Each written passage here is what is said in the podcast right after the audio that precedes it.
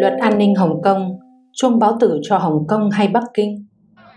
Ngày 21 tháng 5, tại Đại lễ đường Nhân đại Bắc Kinh, dưới ánh mắt giám sát của ông Tập Cận Bình, hàng nghìn đại biểu nhân dân đeo khẩu trang lắng nghe Thủ tướng Lý Khắc Cường tuyên bố kháng dịch giành được thắng lợi mang tính quyết định. Cùng với đó, Bắc Kinh đột nhiên tuyên bố sẽ đưa ra luật an ninh quốc gia phiên bản Hồng Kông. Bắc Kinh đã hoàn toàn phản bội lại cam kết ban đầu của họ. Ông Tập Cận Bình biết rõ ràng rằng sau gần một năm bùng phát biểu tình phản đối dự luật dẫn độ ở Hồng Kông, phe Dân Chủ đại thắng trong cuộc bầu cử địa phương ở Hồng Kông, người Hồng Kông càng chán ghét việc Bắc Kinh áp đặt một luật an ninh quốc gia mới đối với họ. Nhưng vì sao Bắc Kinh biết thế mà vẫn cố làm? Tờ Le Monde tại Pháp phân tích tín hiệu của Bắc Kinh rất đơn giản. Hồng Kông chính là Trung Quốc. Cái gì gọi là một quốc gia hai chế độ? Bắc Kinh nói cái gì thì chính là cái đó. Nắm Hồng Kông trong tay là để cho thấy sự lớn mạnh của lãnh tụ Đảng Cộng sản Trung Quốc chăng?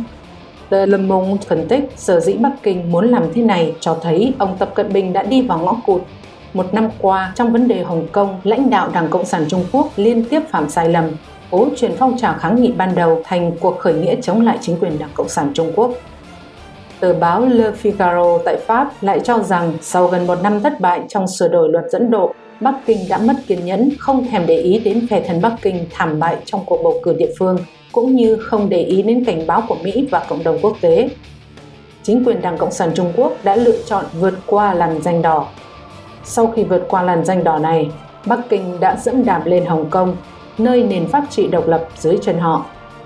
Tờ báo Le Figaro miêu tả, chính quyền Bắc Kinh chính là dùng một cái diều như thế đã chém đứt sự tự trị ở mức độ cao của Hồng Kông trong khi đó, căn cứ vào tuyên bố chung Trung Anh, sự tự trị ở mức độ cao này nên được tiếp tục kéo dài đến năm 2047. Bắc Kinh từng có một cam kết với Hồng Kông, cam kết này chính là Hồng Kông giữ chế độ chủ nghĩa tư bản.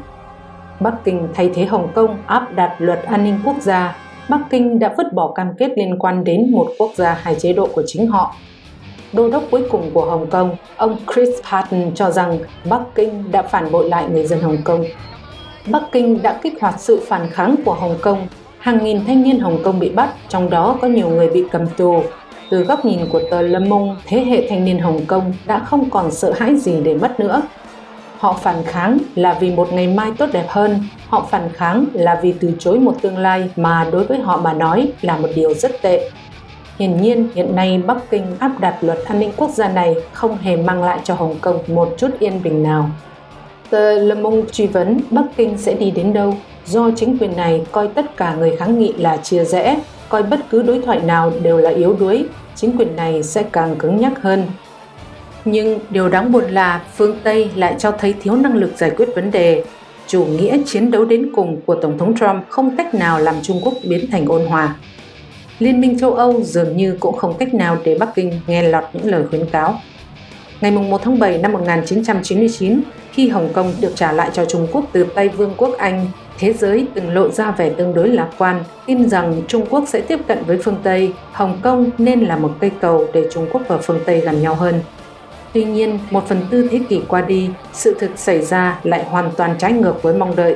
Hồng Kông trở thành tượng trưng cho việc khó có thể tồn tại của hai chế độ ngày càng đối lập tiếng chuông báo tử của Hồng Kông đã vang lên, Tập Cận Bình đang khiến cho ngọc nát đá cũng tan trăng.